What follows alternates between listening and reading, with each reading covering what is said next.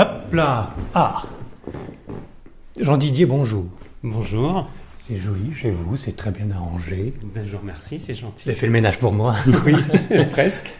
Je suis chez Jean Didier. Oui. Euh, bon, alors c'est pas dans votre cabinet de consultation, mais c'est à côté. Voilà, le cabinet juste derrière. Et alors ce qui est bien avec Jean Didier, c'est que je vais pas me fatiguer pour le présenter parce que tout le monde vous connaît. Oh, vous êtes euh, gentil avec moi quand même. Bon, non, alors on voit partout à la télé, sur les sites internet, à la radio. Oui, Euh, vrai. et pourtant, vous êtes tout jeune dans le métier. Non, je vous taquine parce que Ça fait 25 ans quand même. 25 ans. 25 ans. Mais c'est vrai qu'il paraît que je fais pas du tout mon âge. J'allais vous le dire. L'âge n'a pas d'emprise sur moi. Alors, je vais pas refaire la même interview que vous avez eue avec Bob. hein. J'ai écouté l'émission. Oui. Euh, on salue Bob d'ailleurs. Bon courage, hein, Bob. hein, Bob. bon. Puis on salue les autres. Vous l'appelez Box, vous? Non Non, Bob. Ah bon. Parce que ah oui, c'est- la boxe, c'est ça. hein. La boxe, c'est ça. Voilà, c'est c'est ça. Alors on va pas faire comme Bob non plus. On va pas faire de la pub toutes les 5 minutes pour parler des Oui, différents produits. hein. Il avait fait fort, ce genre-là. Mais on va parler, entre autres, de ce que vous avez sorti au mois d'août 2013, l'Oracle hindou, aux éditions Bussière, et toujours dans cette excellente maison. Euh, quelques livres euh, bah, que vous m'avez demandé, d'ailleurs, en disant on va parler plutôt de ces trois-là plutôt que les autres. hein. Oui, parce que bon, depuis quand même euh, plus d'une vingtaine d'années, euh, je, je, je fais ces livres pour les éditions Bussière, qui m'ont toujours suivi d'ailleurs et qui ont toujours été très présents avec moi. Et, et, et j'ai- beaucoup de fidélité avec eux, puisque voilà, l'histoire continue. Donc, Alors, on parlera entre autres de développer vos pouvoirs de guérison, donc aux éditions Bussière. Alors, il y a un papier autour parce que je l'ai lu, puis j'ai des petites questions, hein, voilà.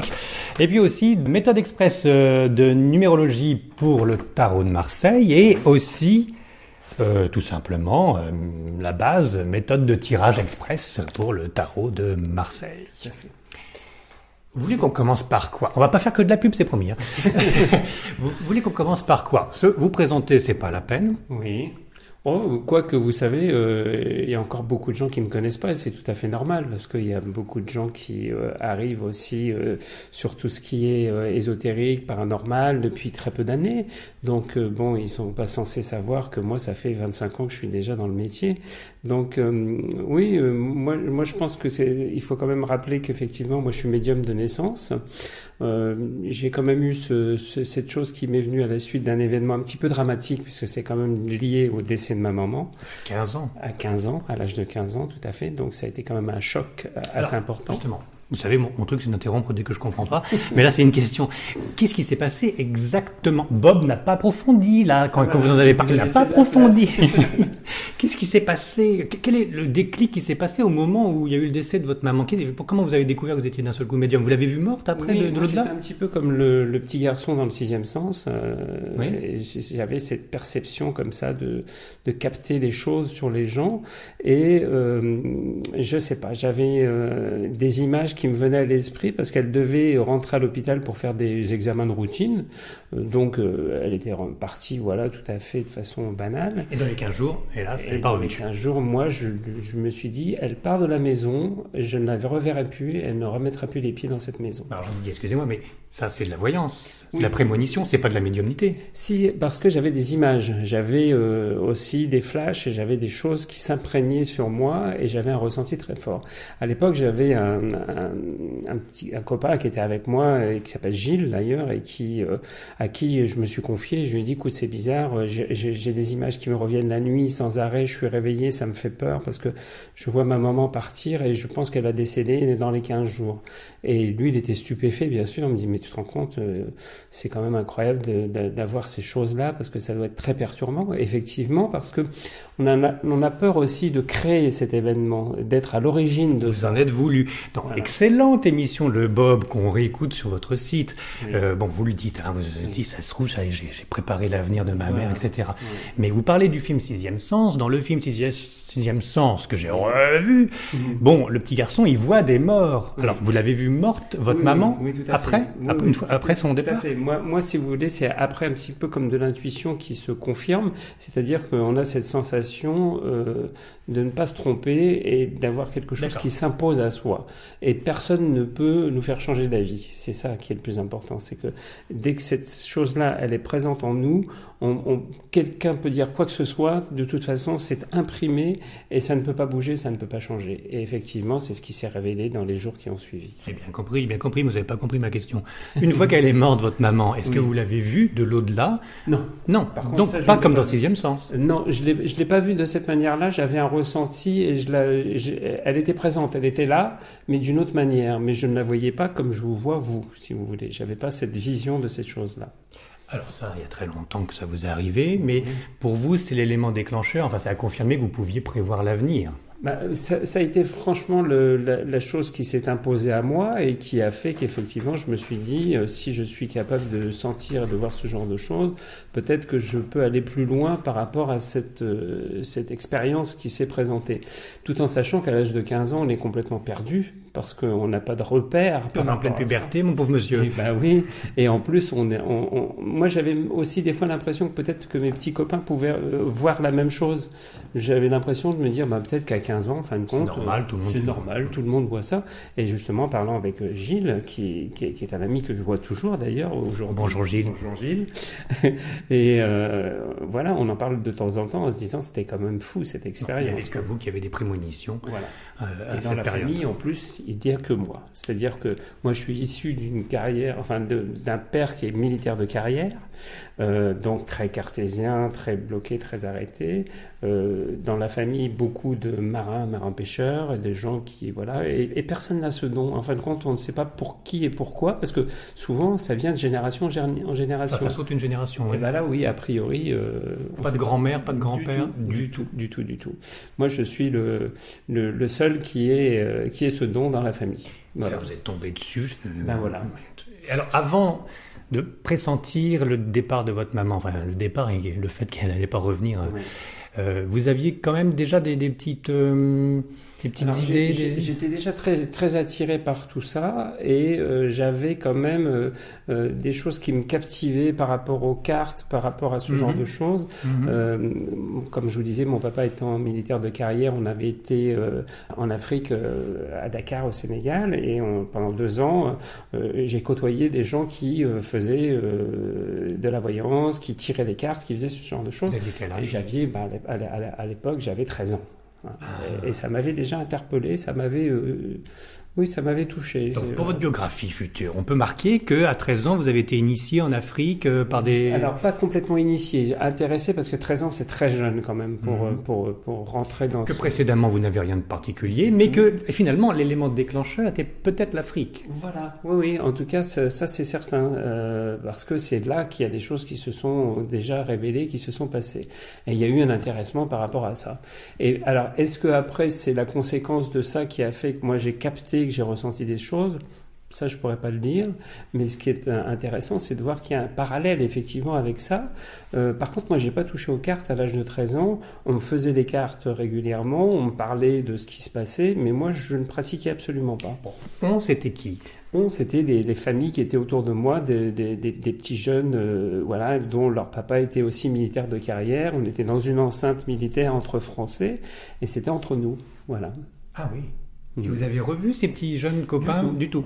Du tout, parce qu'après, la vie a fait que chacun est rentré en France et on habitait à des euh, distances assez importantes. Donc, euh, au revoir, oui. donc, j'ai jamais de militaire, hein, c'est Voilà, pas- voilà. Mais alors, avec euh, les habitants africains, vous n'avez pas eu contact, vous n'avez pas fait d'animisme, vous n'avez pas été voir un Non. marabout, non rien. Alors, été en contact de temps en temps avec des marabouts, euh, j'ai vu comment ils pratiquaient, mais comme j'avais 13 ans et que j'étais plus dans mes études qu'autre chose, je regardais ça un petit peu de loin, et, et il faut dire qu'à 13 ans, ça fait un peu peur aussi. C'est un peu D'autant étrange. plus et qu'avec un papa militaire, vous avez une éducation catholique. Oui, complètement. Droite et pure. Droite et pure, tout à fait, à l'église, et en plus j'étais enfant de cœur. Félicitations. J'avais ma maman qui était extrêmement croyante et qui était très pratiquante et qui m'avait euh, inscrit comme enfant de cœur. Et pendant cette époque, pendant deux ans, j'étais enfant de cœur. Question perfide de ma part, est-ce que vous le regrettez, cette période où vous avez été inscrit catho, euh, enfant de cœur euh, Non, j'ai eu ma, ma rébellion un, un petit peu comme tous les enfants, je pense, qui perdent leur maman ou leur papa euh, après ça, en se disant, ben, en fin de compte, euh, le bon Dieu, il n'est pas très gentil, quoi, parce que est-ce qu'il existe vraiment? Est-ce qu'il ferait des choses aussi dures pour un enfant? Donc j'ai eu ma période de, de rébellion. Alors, ils ont eu la gentillesse de vous prévenir 15 jours à l'avance, on peut dire. Et, qu'est-ce que vous avez répondu à cette période de rébellion? Pourquoi Dieu est si méchant? Pourquoi il m'a enlevé ma maman? Pourquoi tant de malheur ben, En fin de compte, j'ai répondu par le fait de ne plus pratiquer, de sortir un petit peu de ça et de prendre de la distance en me disant j'ai besoin de bah voilà, d'y réfléchir et de, comprendre pour qui et pourquoi il s'est passé ce genre. Donc vous aviez une fâcherie avec Dieu. Voilà. Et on s'est réconcilié. Ah, bah voilà Alors vous êtes réconcilié par qui, comment Grâce au tarot? Parce que voilà, je, voulais y venir euh, dans l'un des deux, hein, sur le, tirage express de, de, tarot. Vous précisez bien dans la préface ou la postface ou la conclusion, je ne sais plus, que le tarot, pour vous, c'est sacré et ça vous a permis de vous révéler et de vous connaître. Complètement. Et je pense que c'est le cas pour beaucoup de, de médiums. Et j'assimile souvent le tarot à une pelote de laine. Euh, où on essaie de trouver le, fil, et quand on arrive à attraper ce fil et qu'on tire dessus, tout vient derrière. Et je pense que le, le tarot, c'est vraiment un instrument euh, symbolique, mais aussi euh, très intéressant dans le sens où il est un outil divinatoire et qu'on appelle un support, tout simplement, mmh. et que ce support divinatoire permet justement de développer son intuition et peut-être même de faire surgir un petit peu de médiumnité. Et, et, et c'est ça qui est intéressant pour moi, et c'est ce qui s'est passé pour moi. À quel âge C'était après le décès de maman, après avoir réfuté Dieu et ah, ça. a duré quand même à peu près trois ans j'étais un peu fâché avec le bon Dieu. Hein. Donc pendant trois ans, j'ai pris de la distance par rapport à ça. Et puis euh, je vivais très très mal euh, tout ça et je, je pense que j'avais pas fait le deuil parce que voilà, j'étais très très proche de ma maman et j'avais vraiment du mal à passer à autre chose. Et euh, j'étais pas bien et, j'avais comme des espèces de bouffées d'angoisse, de choses comme ça, qui, pouvaient peut-être être normales par rapport à ce qui s'était passé, mais qui n'arrivaient pas à se dissiper. Et euh, sur ma route, il y a eu une personne que j'ai rencontrée, encore une fois plus, qui tirait les cartes. Bizarre, hein Vous n'avez pas pu voir un curé, non C'est jalonné de ma vie de personnes qui, fait, qui faisaient les tarots, et surtout à cet âge-là. Et quand j'ai rencontré cette personne, elle m'a dit, écoute, moi je me débrouille bien en tarot, mais je connais une bonne voyante, et je vais t'emmener voir cette voyante, et on va voir ce qu'elle voit et ce qu'elle peut te dire par rapport à toi. Vous étiez où là À Tombouctou euh, Non, non, là j'étais en région parisienne. On ah. était rentré en France. Et, ah, euh... pour ton combo non. non, non, non, on n'était pas très loin d'ici d'ailleurs. On était en, région parisienne dans le 95. Voilà. Donc, et vous avez euh, vu qui Alors? Je, vais vite parce que, bon voilà, hein, on va essayer d'avancer. Et puis il faut faire du placement de produits quand même. Hein. mais, mais alors vous aviez vu qui? Alors j'ai vu une voyante, j'ai perdu son nom malheureusement parce ah, que c'est sympa ça, C'est dommage pour elle. C'est Eliane, je crois qu'elle s'appelait Eliane. Et, et donc cette femme dès qu'elle m'a vu, elle m'a dit mais vous avez euh, une faculté euh, incroyable. Elle me dit vous êtes même plus forte que moi, plus fort que moi. Et euh, je lui dis mais plus fort de quoi? Elle me dit mais vous avez un don, vous avez une capacité médiumnique qui va se développer et vous deviendrez quelqu'un de très connu et très célèbre. Et à l'époque j'avais 18-19 ans. Je me dis bah, incroyable cette dame. vous allez être interviewée par Yann Eric. Elle l'a dit aussi. oui, c'est incroyable, incroyable. Et je la croyais pas du tout bien sûr et j'ai failli partir tout de suite en me disant secte, elle, est folle. Elle est folle. Non, non, non, carrément, je me disais, elle est folle. Elle se trompe. Euh, je me vois pas du tout dans ce métier. Ces, cartes, c'était des jeux de tarot. C'était de Marseille. De Marseille, bien sûr, tout à fait. Voilà. Donc après, j'ai laissé ça un petit peu de côté, mais j'ai j'ai dit bon voilà les Elle a mis la graine en vous alors. Oui, oui, je crois qu'elle avait euh, ouvert une porte quelque part et donc je me suis dit je vais quand même acheter un jeu de tarot et puis je vais essayer de développer ça. Et là ça a été la révélation. Alors, elle n'a pas parlé de votre maman pendant la consultation, elle vous a pas remonté le moral en disant que votre maman est dans un autre ailleurs. Non, elle n'a pas, pris pas pris cette voie-là, elle a, elle a pris plutôt la voie de mon avenir à moi, parce qu'elle avait l'impression de me dire, même si vous avez 19-20 ans, vous êtes encore resté à l'âge de 15 ans, vous êtes encore un enfant qu'on a besoin de, de peut-être de consoler, et, mais pas, pas de la façon de dire votre maman est là, elle est présente, et, comme beaucoup feraient. Elle, elle a eu peut-être l'intelligence de, de, dire euh, je vais l'emmener sur une autre voie qui est la voie du développement personnel et la voie de et sa voie tout simplement quoi. Elle, m'a un peu ouvert la voie quoi. Et c'est comme ça que c'est parti. Ça vous a pas fait mal du tout. Genre le passé c'est le passé, tu peux rien y faire et puis voilà, mène ta barque mon garçon. Voilà, voilà. Euh, le retour euh, été euh, vis-à-vis de Dieu, hein, parce que là, une carte ancienne, c'est rien, ça, c'est des anciennes sorcières qu'on brûlait quand même. Euh, le retour vers Dieu, ça a été après, grâce au tarot, vous y êtes retourné ou? Oui, ben, c'était à peu près la même période en même temps où je me suis dit qu'il y avait quand même quelque chose euh, de plus fort que ça. Euh, et puis, euh, je crois qu'il y a une phrase qui est restée très fortement ancrée en moi qui était de dire il faut toujours pardonner. Quoi. Euh, et je me suis dit, bon, euh, le pardon, il existe pour tout le monde et il existe aussi pour Dieu. Ah, alors vous aviez encore en tête que c'était la faute de Dieu quand même, voilà, le départ de votre maman. Et je me suis dit, je vais lui pardonner et je vais passer à autre chose et je vais me concentrer plus sur mon avenir que sur mon passé. Et à partir de là, effectivement, euh, voilà, j'ai travaillé beaucoup le tarot et je me suis aperçu que euh, ce tarot était vraiment un, un, support divinatoire et que ce support divinatoire m'aidait à développer mon intuition, mais aussi ma médiumnité. Et ce qui était marrant, et ce qui est toujours le cas aujourd'hui, et ce qui étonne souvent les gens d'ailleurs, c'est que quand je fais un tarot, euh, je le regarde cinq minutes, quoi. Mais au bout de cinq minutes, je m'en occupe plus. Vous extrapolez. J'extrapole, je passe. Vous marquez hein, dans les livres, attention, vous n'arrêtez pas l'interprétation, à la lame, vraiment. C'est un support. J'ai entendu Bob. J'ai entendu Bob jusqu'au bout. Je suis d'un courage incroyable. Euh, eh bien, je ne répondrai pas à cette question.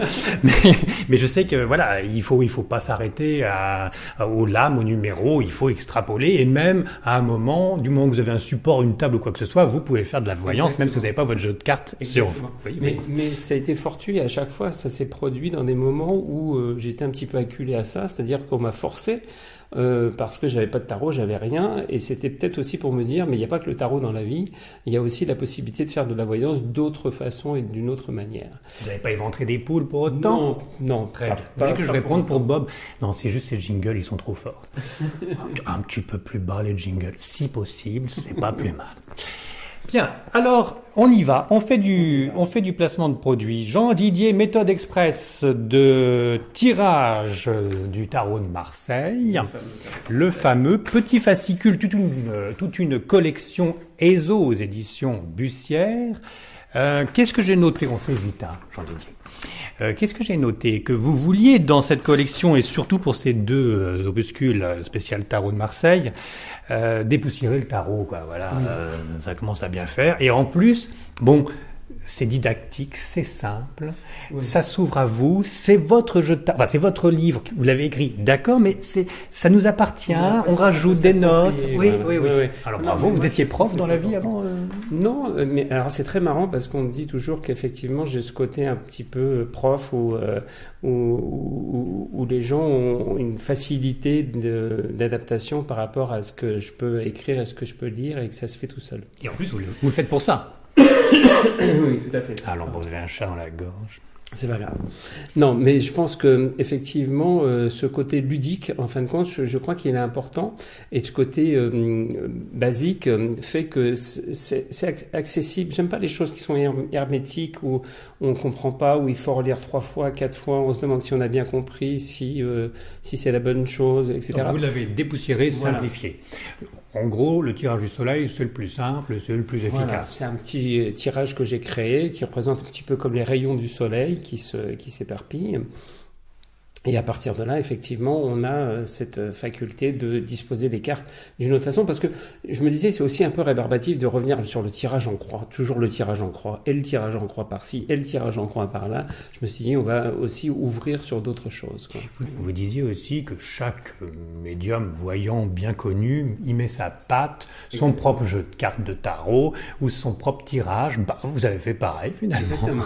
non, non, et puis je pense que dans le livre, j'ai expliqué aussi, et j'ai j'ai mis des endroits sur lesquels on peut prendre des annotations parce que je pense que c'est important. Euh, vous allez prendre quatre médiums ou quatre voyants ou quatre tarologues. Les quatre vont pas vous faire les mêmes interprétations. Pourquoi? Parce que on, a une visibilité qui est différente par rapport à une carte et je pense que ça, il faut s'y attacher. Le fameux phénomène du support, quel qu'il soit. Très bien. Alors, ce qui m'a fait rire, allez, rions en... Dites donc, vous voulez un verre d'eau, peut-être, parce que si vous allez tousser pendant toute l'interview, on va pas s'en sortir. Remarquez, c'est amusant. Moi aussi, j'étais embêté par une chatte noire toute la nuit. J'ai mal dormi. Ah. Mais c'est ma chatte, hein. Je parle pas de ma femme. oh là là, oh là excusez-moi. Mais j'ai mal dormi. Je, donc je, suis un peu speed. J'ai dû prendre du café pour, euh, pour être un peu réveillé. Bon, on va s'en sortir quand même. Qu'est-ce que je disais d'amusant? Oui, euh, il y a à la fin du livre, méthode de tirage express du tarot de Marseille. Euh, à côté pratique, faites vos tirages, et puis vous pouvez les analyser, amis qui lisez ce livre, vous pouvez les analyser en faisant 3615 Arcane. Dites donc, il date de quand ce bouquin Oui, parce que, en fin de compte, ça n'a pas été réactualisé. Ça. C'est vrai qu'on l'a- on l'a gardé. Et, Et ça existe toujours le Minitel non, euh, Non bah non. Et puis en plus, c'est vrai que euh, c'est c'est pas trop d'actualité. On a, on, on a eu un petit loupé par rapport à ça. Vous avez l'œil et tout, hein Ah bah oui, non mais je lis quand même. Bonjour Bob. Euh, alors donc, ceci dit, la préface de ce livre, méthode de tirage express du tarot de Marseille, est signée Pierre de Saint-Amand. Oui. Pierre de Saint-Amand, je ne connaissais pas du tout. J'ai fait une petite recherche sur Internet, tout, tout bêtement, et la seule chose que j'ai vue qui est ressortie par euh, le moteur de recherche principal, euh, c'est un livre sur le vaudou. Alors, en fin, en fin de compte, euh, oui, il y, a, il y a deux Pierre de Saint-Amand. Il y en a un qui, euh, qui est numérologue d'ailleurs, euh, mais je ne sais pas s'il exerce encore aujourd'hui. Et le Pierre de Saint-Amand dont on parle, moi, c'est un, un ami que j'ai connu tout au début de ma carrière et qui m'a donné l'opportunité de faire des salons. À l'époque, dans les années 80, c'était la grande mode. On traversait toute la France, on allait dans toutes les grandes villes, on faisait des salons, de la voyance. Ah, de la Les voyance. Ah bon, je. Les gens venaient vers nous. On, on Conférence et puis voyance même temps alors, Non on faisait conférences, voyances, ateliers, enfin, on faisait un Vous savez que ça continue toujours. Hein. Oui, alors peut-être un petit peu moins, mais je pense que le- c'était vraiment la grande époque. euh, C'était l'époque aussi où Didier Derlich euh, était euh, en- sur RTL et avait une aura assez importante et qu'il il a, il a mis, euh, Il a dépoussiéré lui aussi. il a hein. dépoussiéré la voyance. Alors Didier Riche que j'ai rencontré, que vous connaissiez aussi Alors moi, ce qui est assez marrant, c'est qu'à chaque fois que j'ai dû le rencontrer, j'ai pas pu le rencontrer, mais je me suis retrouvé plusieurs fois sur des émissions de télévision où je l'ai remplacé. Et à chaque fois, euh, je disais mais c'est bizarre comment ça se fait que je me retrouve sur sur ces émissions-là? Et euh, on me disait mais euh, écoutez nous, euh, on a eu Didier Derlich qui ne peut pas venir, qui ne peut pas faire l'émission, mais qui nous a dit si vous pouvez contacter Jean Didier, faites-le et c'est quelqu'un de très bien qui saura me remplacer. Et j'ai même pas eu l'opportunité un jour de le remercier parce que voilà, malheureusement, il est parti trop tôt. Et donc Jean-Didier, vous êtes médium aussi, hein, on est d'accord Tout à fait. Bon, vous pouvez le remercier. Oui. On a eu d'ailleurs, euh, on, va pas parler que de Bob, mais on a fait une émission sur le spiritisme où euh, Didier Derlich est venu nous faire un petit coucou. Ah, et qu'est-ce qu'il a fait? Un petit coucou? Oui, il nous a parlé un petit peu. C'était, euh, on, on était en contact. J'ai pas écouté celle-là, hein, je suis désolé. Et euh, en fin de compte, euh, voilà, on cherchait à rentrer en contact avec des entités et euh, Didier Derlich est venu euh, comme un petit peu nous faire un clin d'œil par rapport à ce que j'avais expliqué. Ben, il a expliqué qu'en fin de compte, qu'il était là, qu'il était présent, qu'il s'intéressait toujours à tout ce qui se faisait dans ce domaine-là, qu'il suivait ça d'une certaine façon, d'une certaine manière et que et, il aimait bien ce que Ce que faisait Bob, etc., ce que faisait- que je Et- faisais. Et ça a été- ce que- et l'image le qu'on message est parvenu comment Elle est, alors c'est par une planche Ouija. Oh bah dites donc. C'est pas le plus sûr, hein, la planchette Ouija. hein. Oui, mais la planchette Ouija, c'est toujours pareil. Si euh, on s'est posé les bonnes questions et si on fait attention euh, de questionner la personne pour la piéger, pour voir si c'est la bonne personne, on prend pas trop de risques. C'était lui qui s'était manifesté lui-même ou c'était vous qui l'aviez appelé pour faire Non, un peu de oh, buzz Il s'est manifesté lui-même. D'accord. Bon, alors là, on le salue. Moi, je l'avais rencontré. Je peux dire quand même, il avait un peu la grosse tête. Un petit, il fumait beaucoup. Il n'était pas encore très très malade. Euh, mais quand je l'ai rencontré, il avait quand même une grosse grosse tête. hein. mais quel don Ah oui, oui, non, non, et puis, euh, et puis il a été précurseur dans beaucoup de domaines, aussi bien à la télé qu'à la, qu'à la radio. Quoi. C'est dommage la façon dont s'est terminé sa carrière avec ce loupé euh, assez grave sur RTL. Non, alors, Mais alors bon. non, je vais défendre Didier parce que ce loupé assez grave sur RTL, je l'ai revu justement après. Oui.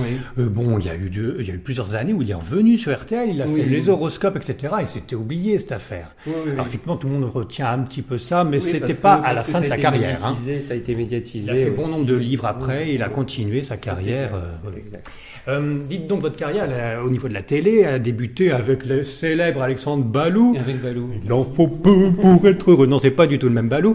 Euh, j'étais là à la première de Mystère euh, Ah bon dans le public. Oui, oui, Oui. oui. Et Ils avaient ramené Jean Guiton d'ailleurs. Oui. Et, et j'étais à côté de Jean Prieur qui était mal assis et qui a râlé pendant toute. euh, voilà. bon. Bouvier. euh, Oui, oui, oui. Et alors, je me souviens de ce pauvre Balou qui se faisait enguirlander dans l'oreillette par, euh, je crois que c'est Dominique Cancien, j'en suis même certain. Ça, ça fusait. hein. C'était Corinne Spack. Ah, non, Corinne Spack, je la connais, c'est ma copine. Bonjour. elle, elle, elle, elle s'occupait de tout ce qui était préparation de l'émission. Mais j'avais une Dominique Cancien qui était en régie Oui, avec ah, un d'accord, plaisance, oui, hein, et ça, ça criait en l'oreillette, on l'entendait, à travers le micro. Oui. c'est vous dire. Et le pauvre Balou, il a fait quoi Une saison, c'est Pradel qui a pris derrière. Hum, bah, après, c'était plus Mystère avec Pradel. C'était une autre émission euh, quand, quand, euh, quand Mystère s'est arrêté. Euh, Donc lui, Pradel n'a jamais fait euh, Mystère. Il a fait d'autres émissions derrière. Vous êtes certain de ça serait certain parce que moi, j'ai- je suis resté en bon contact avec euh, Béatrice Baumier, que vous connaissez peut-être, qui était l'assistante de Corinne Spack, euh, avec qui je suis toujours en contact aujourd'hui. Bon. avec qui j'ai des projets télé. Donc vous voyez, on, on a souvent reparlé de ça. Et non, Pradel n'a pas été sur, euh, sur Mystère. Eh ben moi je vous tiens le contraire. On, on fait un On- pari On fait un pari. Bon. Tenu. Alors, ok, oui, oui, oui, parce que deux ans de Balou et après Pradel qui a pris la suite. Jacques Pradel, grand professionnel. Oui, oui. Euh, et puis après, bon, il fallait bien trouver des sujets tous les mois ou toutes les Oui, semaines. oui, et au bout d'un moment, on tombe sur des charlatans. C'est des choses qui arrivent. Hein, bon. Eh ben, Alors, on vous connaît depuis Mystère. C'en est plus un, donc. Euh, et puis là, j'avais une question parce que vous êtes dans toutes les télés. euh, vous n'avez pas d'attaché de presse pour autant. Vous n'avez pas un agent. ben non. Non, on vous appelle comme voilà. Bon. Euh, je, je me posais une question, vous allez vous marier avec Laurence Boccolini ou parce que on voit tout le temps l'émission de Boccolini. Hein. Oui, mais alors écoutez, ce qui est marrant, c'est que ce qui s'est passé, c'est que les séquences qui sont repassées il n'y a pas très longtemps dans les émissions de Boccolini, euh, c'est des séquences qui avaient été initialement tournées pour la soirée de l'étrange pour Christophe de Chavannes. Il s'est avéré que comme c'est Coyote, euh, la boîte de Christophe de Chavannes, qui produit l'émission de Boccolini, ils vont rechercher dans les archives certaines choses. Et comme moi, j'ai fait un certain nombre d'émissions l'époque. À l'époque pour De Chavannes et euh, que l'été dernier il y a eu plein de rediffusions aussi euh, dans Zone Paranormale. Je me suis retrouvé presque tous les quatre matins dans l'émission. Tant mieux, ils vous payent pour faire. euh, Du tout. Ah ouais. Ça coûte pas cher, dis donc, de faire des ressucés de il y Ah a ça oui, 10 ans. oui, hein. non, non, mais c'est- toujours le problème. Et euh, en fin de compte, à la télé, on a, on a, on a, on a des surprises euh, régulièrement. Moi, j'ai vu d'ailleurs il y a quelques jours, j'ai tourné une émission pour C'est dans l'air, Hum. euh, et mon reportage a été recyclé pour une autre émission, mais sans vous prévenir, sans vous demander l'autorisation. Ils changent l'angle, ils refont le montage. C'est exactement ce que je vais faire. bon, tranquillisez-vous, c'est pas mon style et puis je fais pas des coups euh, par derrière, euh, comme pas mal de producteurs télé. Hein. Bah, le, le problème de la télé, c'est ça, c'est que ça va, ça vient, ça change. euh, C'est creux, c'est creux, c'est jamais, c'est jamais approfondi. À part Stéphane Alix. Et encore, Stéphane, si tu m'entends, creuse plus. Hein. Mais voilà, c'est jamais c'est très recherché. émission, cette émission de Stéphane Alix. Vous avez vu la dernière Vous avez vu la dernière Oui, c'est vraiment- C'est plutôt pour faire du buzz que approfondir la chose, hein, la dernière. hein. Oui, mais bon, il a le mérite de. Mais bien de entendu. Très belles émissions, je trouve. Mais bien sûr, j'en dis pas du mal. Est-ce que j'en ai dit du mal? Non. Non, mais creusons plus. Alors, allons plus loin. C'est ce que nous allons faire dans la... J'ai réussi à le placer, ça. Euh, c'est ce que nous allons faire dans la deuxième partie déjà. Et oui, va Jean vite, hein, Didier, ça va vite. euh, on va essayer d'approfondir tout en plaçant le produit un peu.